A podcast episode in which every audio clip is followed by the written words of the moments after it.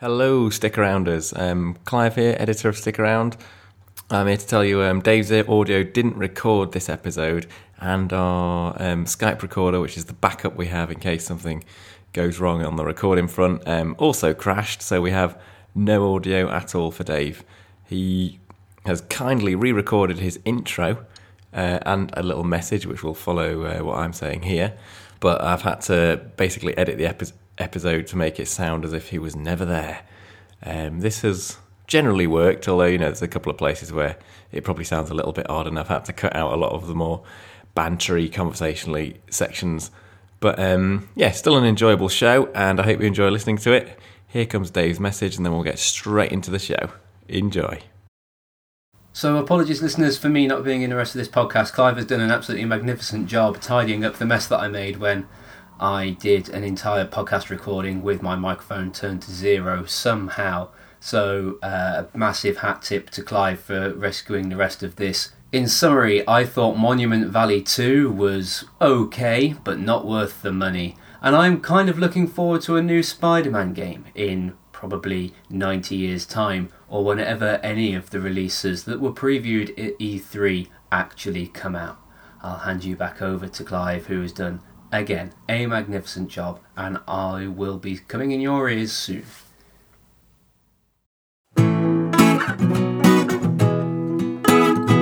Get your head out of the clouds.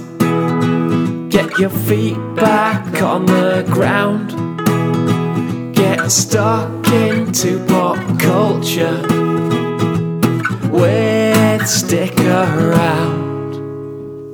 Hello there, and welcome to Stick Around. The podcast that will blow your mind in four years' time. Brought to you by New Fray Bentos Frey. Made by the same people who brought you Fray Bentos, Fray Bentos Frey is brand new and compatible with existing knives and forks and all knives and forks to be produced in the future. But what makes Fray Bentos Frey different? Well, it's 4 can. What is 4 can? It's like can, but 4. What is so great about 4 can? Well, it's better, stupid.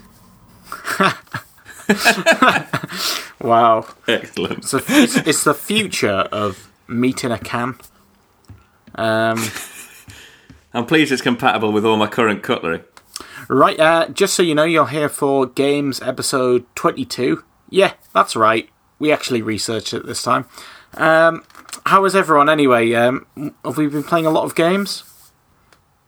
Um, I've been. I'm pretty tired. I've had like interviews and open evenings and all sorts. So I've not been playing probably as many as I have been recently. Not been playing loads, and I'm also at a stage where I'm kind of like halfway through a lot of stuff, which is quite annoying when it comes to trying to do a review.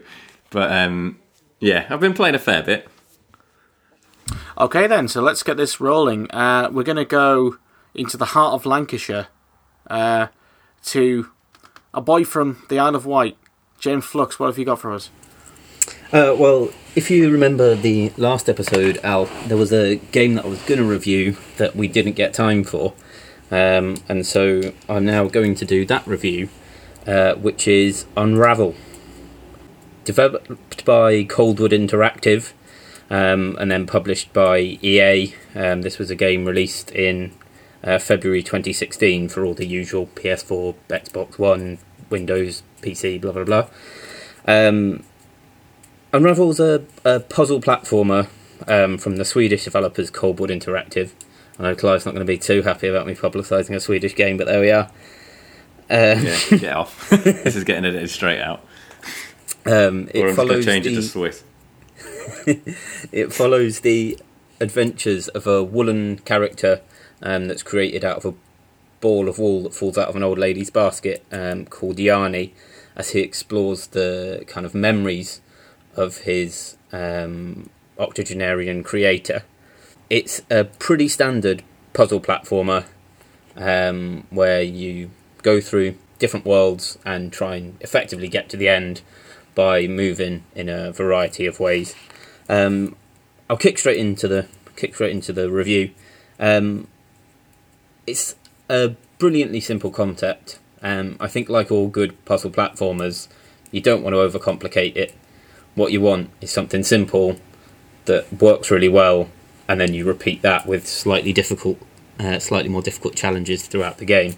And this does the simplicity perfectly, um, as well as the uh, standard moving left and right, and being able to climb on certain very limited objects.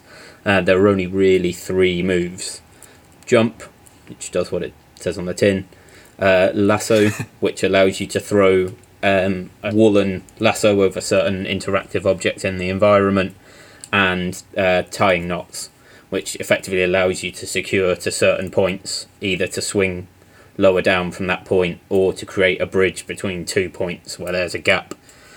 Um, and and that's really it. Those are the only controls you need throughout the entire game: left, right, up and down, and lasso, jump, and tie. Um, and all of the puzzles throughout the entire game evolve varying themes around using those to um, try and navigate the landscape. Visually, I know I tend to overrate visuals, but this is genuinely the most photorealistic game ever. I've certainly the most I've ever seen, and I've heard other people say the same. You access the different levels, which are different memories in the old lady's life, um, by going through photos that are displayed in the house, um, which is sort of the home base, if you like. And so the idea that you go into the photo, it really, really works as a visual style. Um, and like I say, the the worlds themselves are absolutely photorealistic. In particular, I know from some people that water is one of the most difficult things to um, sort of input visually as a texture, and this does an absolutely fantastic job of that. I also, in particular, like the animals that are in the environment. They're really, really well animated, um, and it looks like it's a, a sort of computer game nature documentary almost when you see them. They're so realistic, and the visuals of this game are absolutely stunning. The other sort of uh, key pro to this is, is the atmosphere of the game. There is absolutely no dialogue at all. Yarny can't speak, and there are no human characters at all. There are animals, but they are animals in the true sense. They're not anthropomorphized. They act like animals. If you get too close, they'll savage you, and that's about it. They don't talk. And so the entire atmosphere of the game is generated by the visuals themselves, the music, and the atmosphere around you. So the weather um, and the kind of background that, whilst you can't interact with necessarily, kind of sets a visual tone. And it is very, very impressive how much they can communicate without any dialogue at all. Particularly the music, I think, is very impressive. It is perhaps a little heavy handed sometimes, but it does a really, really good job of telling you what is going on in the old lady's life. You know how she feels from the background of the environment that you're in. Um, and it is amazing how they convey that without dialogue. In terms of negatives, the game, as I said, sometimes it's a little heavy handed and it tries too hard. In interviews, they've said that the game is supposed to be about the connections and the emotions, the experiencing the emotions that the old lady feels through Yarny and the environments, and that it's a game about connections and life and getting older and all those sort of emotional things. And that's clearly the theme that they've tried to convey. But as I say, it's a little heavy-handed sometimes, and it's sort it's clearly trying to force that message onto you. Um, and as a result, it sometimes takes you out of it a bit. And you feel like you can't perhaps engage. It's like, oh, they're obviously trying to make me feel like this. And that when you become aware of it, that stops you thinking like that. And that that's possibly possibly a bit jarring occasionally. I think another con for me, a lot of people have said how charming Yarny is as a character and how well developed he is for what is essentially a ball of wool with a very inexpressive face. Um, and they really, really like him. I disagree. I didn't find him particularly compelling as a character. There's nothing about him. He moves and explores the life of this old lady, and it's it's clever how you experience in her life from a more detached perspective of this thing that follows around and looks at her memories. But broadly, there's no personality on him at all, and as a result, you end up sympathising much or empathising perhaps much more with the old lady who you never really see than this supposedly charming, lovable character. Um, the final criticism is a difficult one because I like the puzzle platform genre, but it suffer a lot of the games suffer from the same problem, which is it's very difficult to gauge a difficulty curve and set puzzles. The problem being that if you don't up the difficulty curve, it becomes too repetitive. If you up it too much, it becomes frustrating. And I feel like the game, whilst being close, never gets it bang on. So some of the puzzles are almost impossible and you constantly fall off or die or get savaged by an animal and you get really frustrated.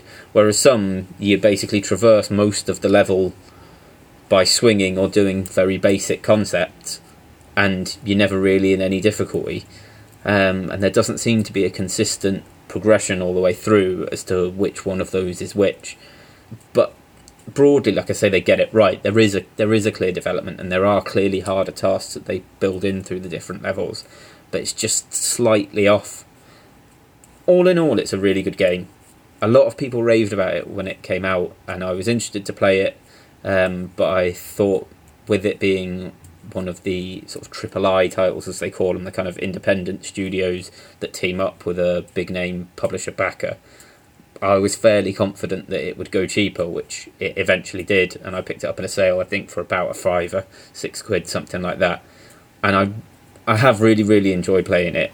I really like the, like I say, I really like the style, and visually, it's absolutely incredible. I would strongly recommend people to check it out on YouTube or whatever. Um, but yeah, it's I've really, really enjoyed it.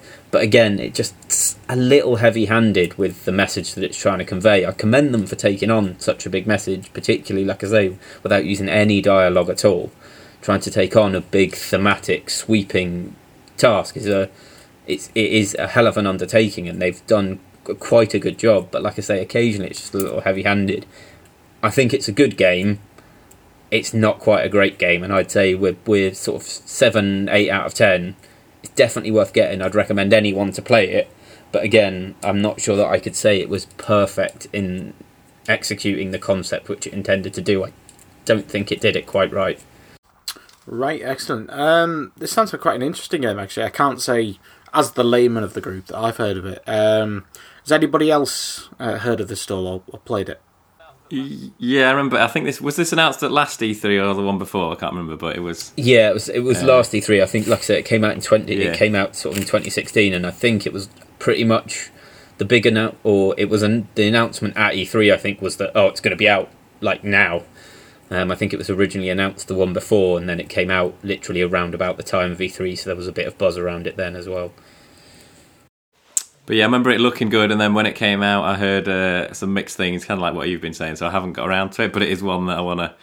That I'll probably play, like you say, in the when it goes down to about five quid. I didn't spot it this time when it did, but uh, yeah, I'll definitely want to play it. But sounds a little bit disappointing, but also sounds like the kind of game where there's some interesting gameplay mechanics, which is what I always like. Is it really? Is it particularly long, Flux? Or Uh, no, it's not really. Um, I'm trying to think how many levels there are, and I think it's about eight to ten.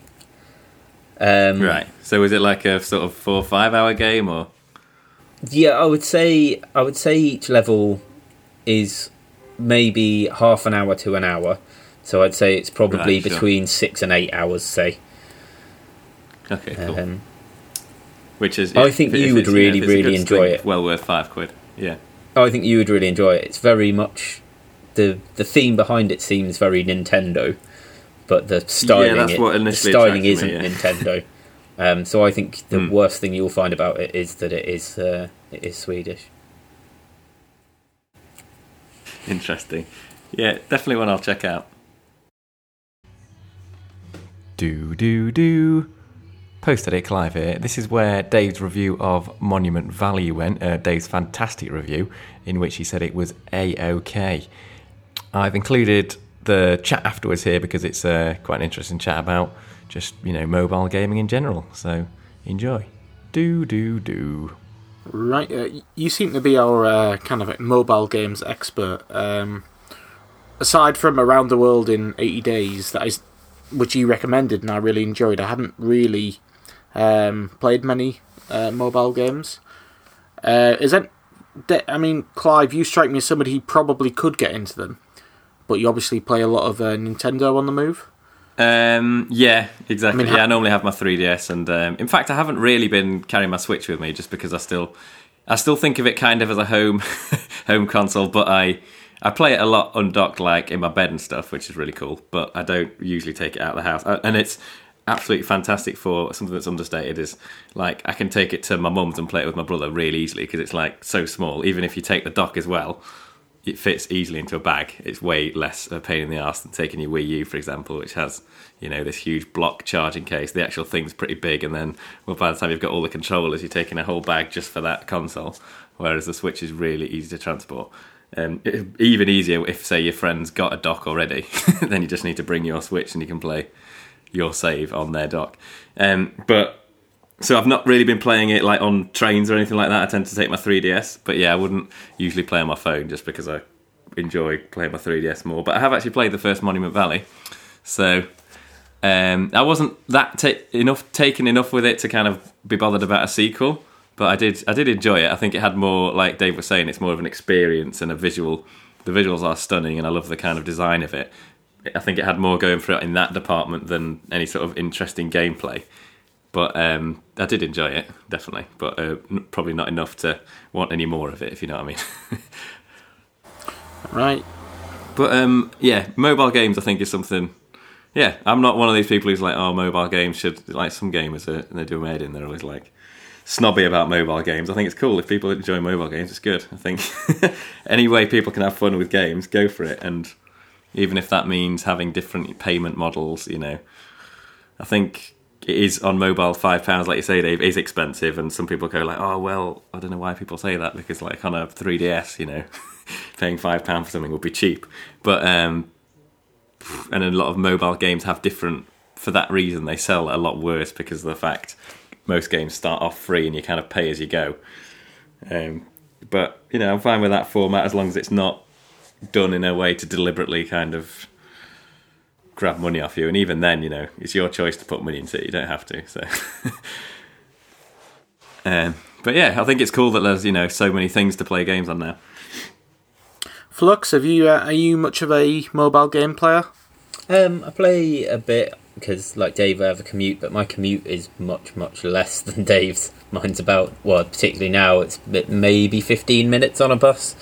Um, so I tend to play the more kind of light-hearted match three puzzle type type games as opposed to something that I need to get immersed in for a, a long period of time. Uh, right. Okay.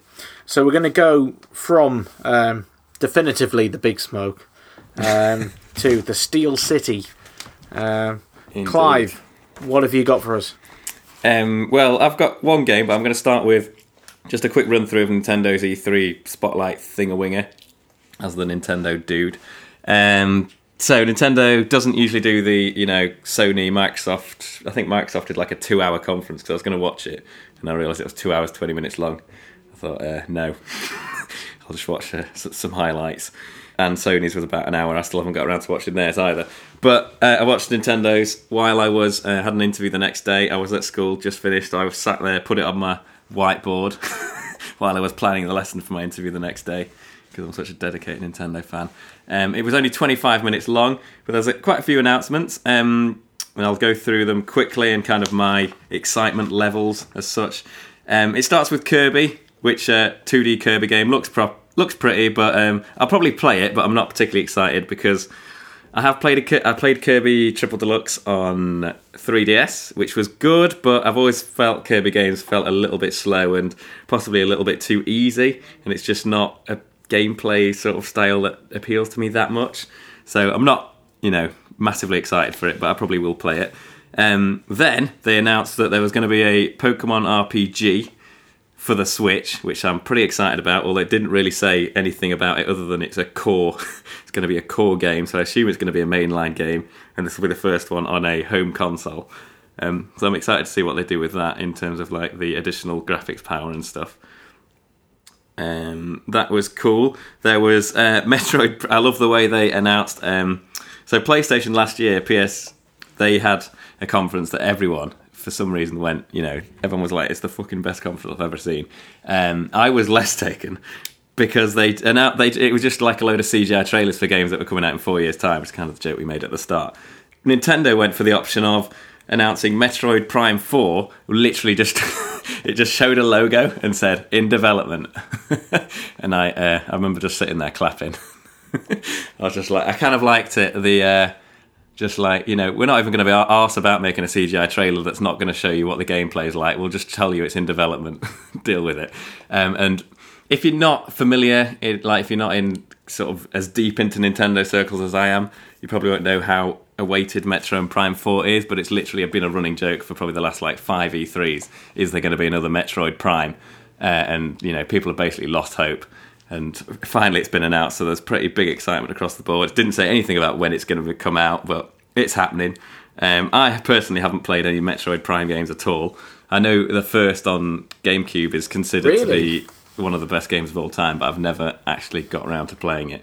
So I'll definitely play this one. It's brilliant. It's Yeah, it's a really good game. The original. I, I did, it's the only one I've played, but it's one of my favourite games in the GameCube. yeah, I've heard it's. I always forget about it though for some reason. Yeah, interesting. I've always I've heard it's fantastic, and I actually bought the Metroid Prime tr- trilogy on the Wii when they released it for that, but I never got around to playing it. Um, so yeah, I'm really excited for that. I'm more excited for the fact other people are super excited.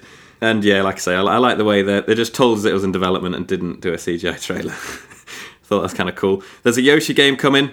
Um, again, I'm hap- I'm happy they're making these Yoshi games a bit more regular now because it was before the Yoshi's Woolly World. It had been a while since we had a decent one. So it you know mildly excited there's another one not again completely it's, it's only been like a year or so since i played the last one so i'm not desperate to play another one just yet but um, probably by 2018 when it comes out i'll be excited for it um, mario and rabbids this was an interesting one but this one had been leaked quite a while ago so i kind of knew it was coming rabbids is like a ubisoft franchise of strange looking rabbits that's apparently huge in japan not so big here this looks interesting. It's like a it seems like a sort of puzzle game where you have a team of Mario and these rabbits, and you have to it's like turn-based strategy type thing. It was a bit vague, and I haven't seen. Um, they've since released quite a lot of gameplay stuff as Nintendo do. They have what's called Treehouse, which goes on for like seven bloody hours, and you can watch gameplay of all the games. But I've only watched the Mario Odyssey, which I'll get into after. So I haven't watched much of this. I don't know loads, but it looks interesting to say the least. So, and that's coming out in August the 29th, so a bit more uh, recent. So that should be quite fun. And then Super Mario Odyssey, um, which I am super super excited for. Even before I saw this, seeing the trailer made me even more excited. I then watched some of the gameplay afterwards on the Treehouse. Like half an hour. It's probably about a few hours now, but I've watched like half an hour, an hour or so, and it looks awesome. I'm so happy with like the direction they're taking it because um, since Super Mario 64, which is my favourite Mario game, although I do love pretty much every 3D Mario game, um, since Super Mario 64, which was quite exploration based, like you went in the level, but you could kind of quite often you could get any of the like six or so stars or however many it was per level at any point. Like you could enter on one star and you'd land in the world, but then you could get one of the other stars if you wanted to. Um, and I always like that about it. This looks more like that. It's got really massive. It's all. It's not open world as such, but it is almost because each of the worlds is so big. You still, I think, you need to collect certain things to get to the next world. So it's not completely open world, but I wouldn't necessarily want that anyway. I think I don't think everything needs to be completely open world, but um, it just looks really, really good. The levels look really well designed. It looks. He's got this mechanic of Mario can throw his cap and take control of things. Like um, at the start of the video, he takes control of a huge T Rex. If you throw the cap at the T Rex, the cap goes on the T Rex, and then you're in control of it, and you can take control of cars and all sorts of cool things. Um, it's quite weird because the the graphics look. Obviously, Mario himself doesn't look realistic, but he's in a lot of worlds that look quite realistic, which is an interesting juxtaposition. But I thought it worked. I wasn't convinced initially when it was first announced. I was a bit like, "Uh, not sure, but um, it, the since watching loads of gameplay of it now, I'm I'm completely convinced by it, and it looks really really good. So I'm super super excited for that coming out in apparently uh, October the 27th, and the fact they've kind of given it a solid date makes me fairly confident that they're not going to delay it. And also, it looked by the sort of gameplay I've seen, it looks you know fairly pretty far into development. So uh, I like the way they yeah they seem to be taking it into a new direction and going. I don't know. I think it could be another really classic Mario game, like you know Galaxy and 64. Super Mario World on the Wii U was great. You know, it was sort of a a nine, nine point five out of ten, but it wasn't quite onto a ten just because it didn't break any boundaries for me. Uh, so yeah, super excited about Super Mario Odyssey, and that is basically it. Um, has anyone watched any of the other thingies like Xbox or PlayStation and got found anything particularly exciting or otherwise? I haven't watched the Xbox One in full. Um, well, it is two like hours. you say, because so- it's like two hours. um, I saw it pop up um, on my Xbox thing to watch as a when you're ready, watch this, and I was going to watch it. yeah. Um, but I've been quite busy and haven't got around to it. And then I was like, oh, I- when we knew we were going to be recording, I was like, oh, I should watch the um, Xbox E3 news because they'll want a report. And then I was like, two hours, bin that off. So I watched a 10 minute highlight video. Um, Same. Good and I was I was effectively going to uh, outline that at the end, but since you've since you've brought into it, the the uh, the big announcement really is uh, the Xbox One X, um, which is the uh, console that Project Scorpio has now become. Um, so that was the big announcement, but I'll I'll go through a few bits uh, after you've done your main review, Clive. Um, well, that's basically me done. So you could uh, you could take it from here if you like, because there's no other. Yeah, but I just wanted to say basically, I'm you know happy that this, I'm happy the Switch is going to continue giving me good games by the looks of it. Um, even if you know it's a little bit, I still think the lineup is looking a little bit thin for this year. But I think the stuff is that is coming out looks really good, and I've you know I've got the PS4 to play my indie games on to fill the gaps, uh, so I'm not massively concerned. But yeah, I'm just pleased that they they seem to be kind of listening to what the fans have been wanting for a while, especially with Metroid Prime Four. Uh, that they're doing that, and I think they're kind of going they're going all in on the Switch, which is good to see. So all good, even if I'm not massively excited about everything in the trailer. There's certainly a few things that look really really good. Fantastic. But go on, Flux. Take it, Flux. Cool. Yeah. Well, obviously, the like I say, I've not I've not watched the full review, so it's not I'm not going to be uh, going through every game or anything like that. Um, but I'll give you I'll give people the highlights on the Xbox One X um, as it was announced. Um, How many teraflops? I'm dying to know. uh, I've do you know what I've I brought it up so I could tell people that because I was gonna I love the word teraflop, so I was like, oh, I'm definitely gonna give you that.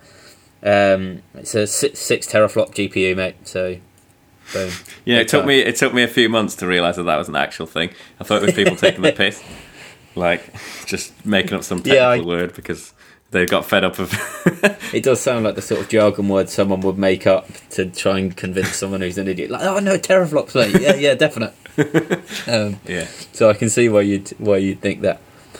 Um, essentially, the concept of the Xbox One X really is to be a true 4K console. Obviously, the Xbox One S and the PS Pro have kind of brought in limited 4K capabilities, um, and they say some games will be supported and so on and so forth. The the point of the Xbox One X is to be a 4K console.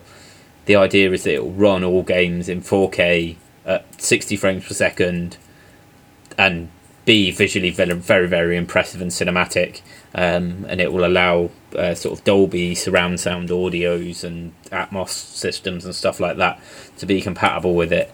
Um, I think Xbox are realistic about it in that they're not expecting it to be a big new console that everyone rushes out and buys. That what they've said is they want to provide what is effectively a premium product for the people that care about the improved graphics and things like that. There are people that really, really want that, particularly PC gamers who already have that in their PCs and stuff through their graphics cards and now want a version that they can have whilst they're on their sofa or what have you. And they've said this is, or Phil Spencer's implied that essentially this is what that this is what the Xbox One X is.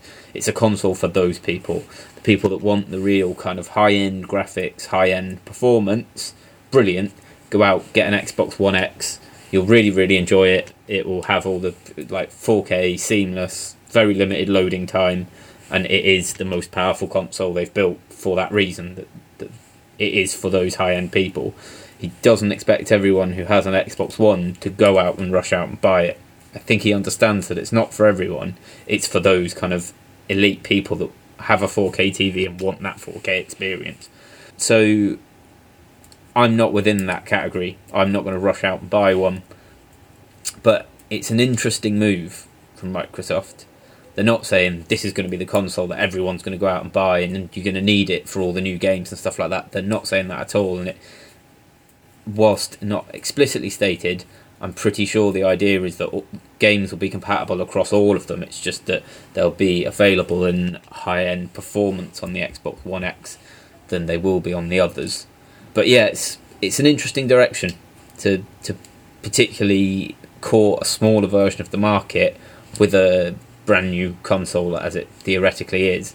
It's interesting. I'd like to see mm-hmm. how it works. I would like it if it did work and there could be a continuation that they have talked about before. They've talked about it being a continuum so that you don't have to buy every new console to get the games that are out for that console, that it's a sliding scale and that you can pick and choose as and when kind of a console comes out that's right for you.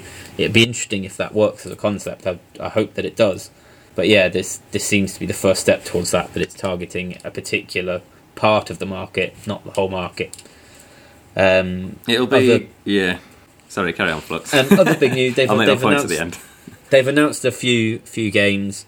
Um, there was a section for ID@Xbox, which is the kind of independent um, arm of Xbox promotion, if you like. Obviously, Cuphead was featured because a load of people are excited about that. Um, but they also featured a few more games, and it's good to see kind of independent titles brought back to the front of Microsoft a bit. Um, they were kind of the forerunners of the original Xbox. There was a lot of ID support, and they did a lot of stuff for independent gamers. And um, sorry, not the original Xbox, the Xbox 360. Sorry, um, and they did a lot to kind of promote independent titles on that. And it kind of fell by the wayside a bit, I think, in the Xbox One. Um, so it's good to see that featured in a big way. Um, there's also a look at a few games. Anthem looks pretty cool.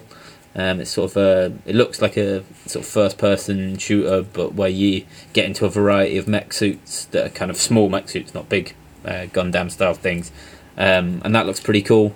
And yeah, there's a there's a few other few other games that look pretty cool. Um, Forza, they made a big deal over Forza, but I, not for me. I'm not a big racing game fan. Um, but they announced a new car whilst doing Forza. They announced a new Porsche 911 at the same time in a really weird move. Um, but where it's just like, oh yeah, Forza, we we work really close with the motoring industry, and that's why we're going to announce the new Porsche. And there's, there's suddenly a car on the stage at a games expo. Um, odd Brilliant. odd. Um, but you know, I I can see how it ties in with Forza and people that like cars and stuff like that. It's probably an amazing deal for them, but I'm not one of them. Um, like I say, the There can't be that much of a crossover there. there can't be. There must be like you know like a couple of hundred people in the world who that's a great crossover for. yeah, um, but yeah. So like I said, there's a there's a few games that look exciting. Um, Mm. There was some some more um, gameplay stuff of Sea of Thieves and Assassin's Creed, um, and a few bits and bobs like that. Um, that I'm sure some people will be really excited about, and others will be like, "Oh, not another Assassin's Creed," which entirely understandable. That's the boat I'm in. Um, But like I say, the the Xbox One X was the, the big news, and it's a it's just an interesting move from Microsoft to particularly target the high end market only, and not make a console that's designed for everyone. And they're Microsoft are very very um, business savvy. I'm sure I'm sure they've done their research, and I hope it works out for them.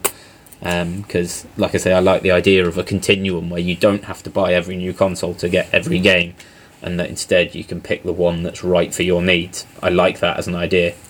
It makes gaming more accessible for everyone that way. Yeah, it'd be interesting though because, like, in say once they've done the Xbox One Triple X, three years down the line, um, will that one then mean that the original, Xbox One can't play anything? Also, how ridiculous will these names get in a few years' time? If they keep... so yeah, when surely at some point the game they make for the newest Xbox isn't going to work on that Xbox Four, you know, fifteen years that fifteen that's fifteen years older.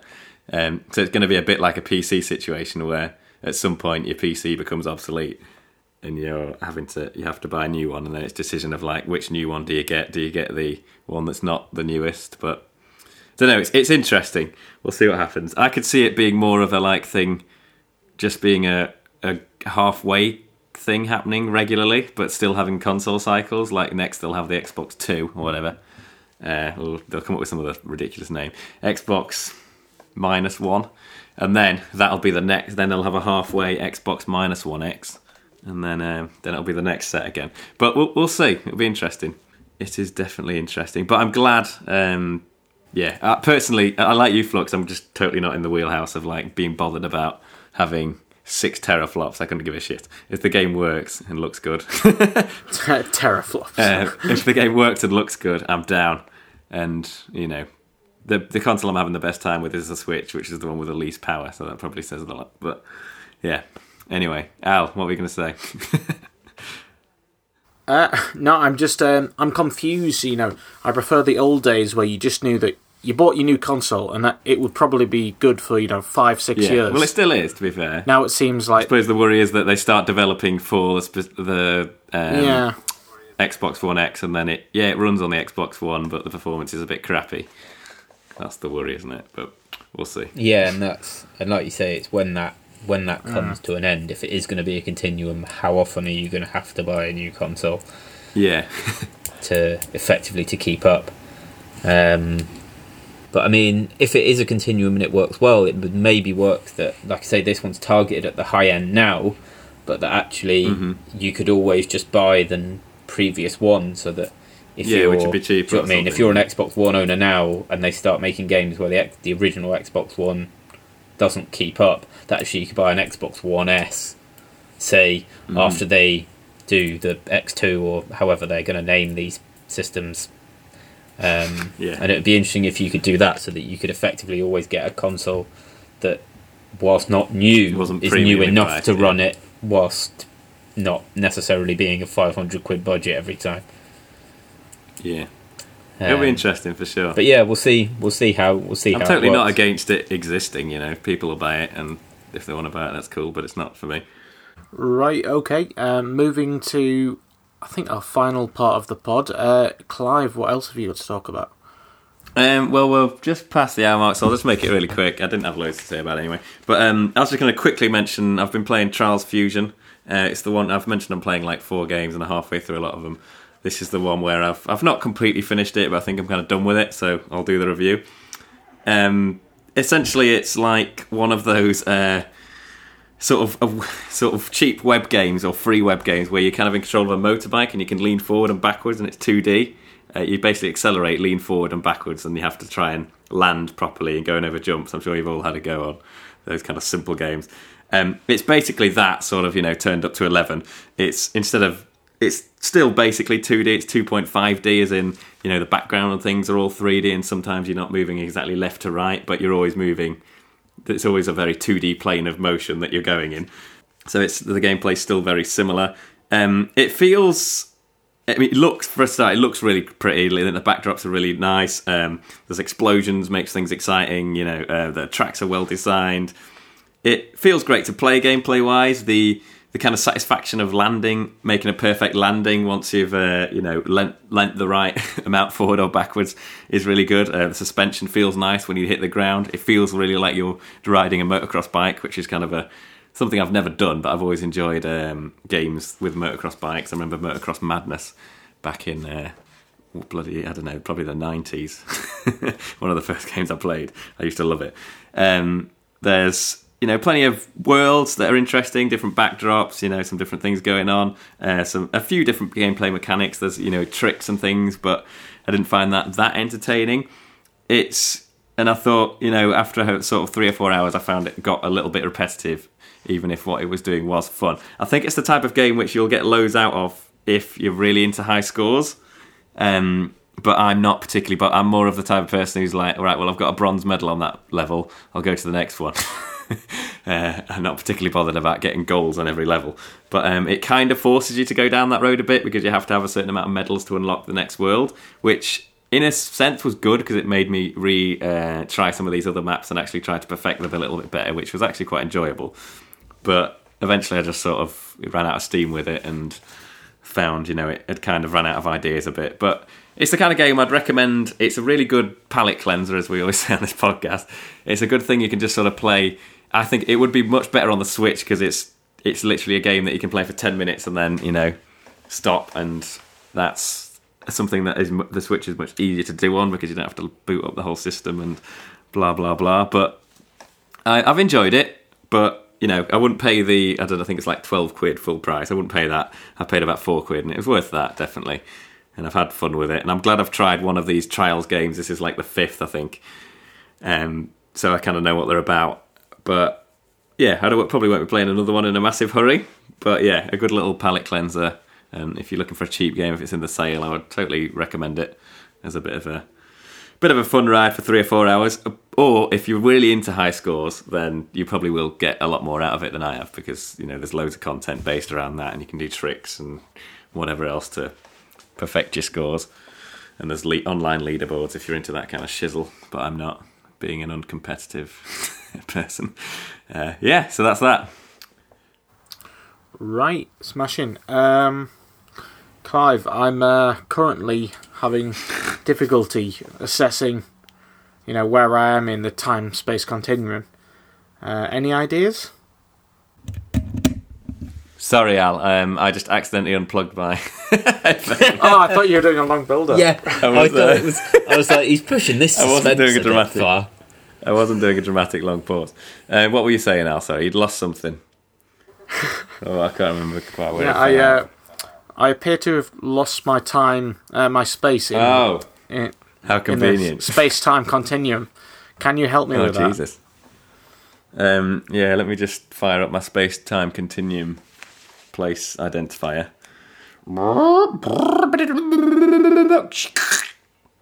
It's plug time! At Stick Around Cast on Twitter, stickaroundpodcast.com on the internet, facebook.com slash stick around podcast on Facebook, obviously. Um, we are on Instagram slash stick around podcast. haven't posted a picture on there recently, so I should probably do one.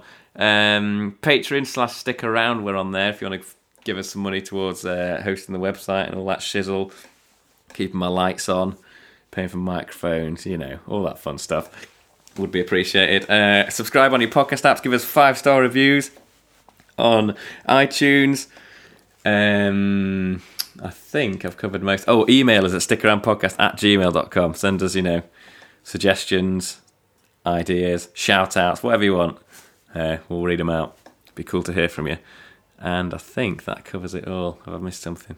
No, I, be- I believe you've got it, Clive. I believe you've got it. Get, getting good, finally. Yeah, finally getting professional. Um, I As think we we'll- approach our 100th episode. Ooh, Well, I think we might be about 10 episodes away. I can't remember. We're getting close anyway. I think we're back next time with music.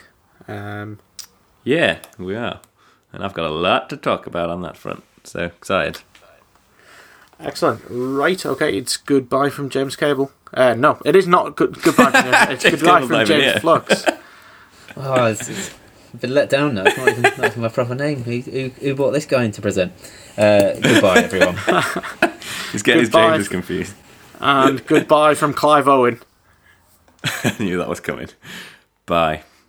And bye from What me. does Clive Owen say a lot? I don't know. Nothing. Stick Children Stick around. Stick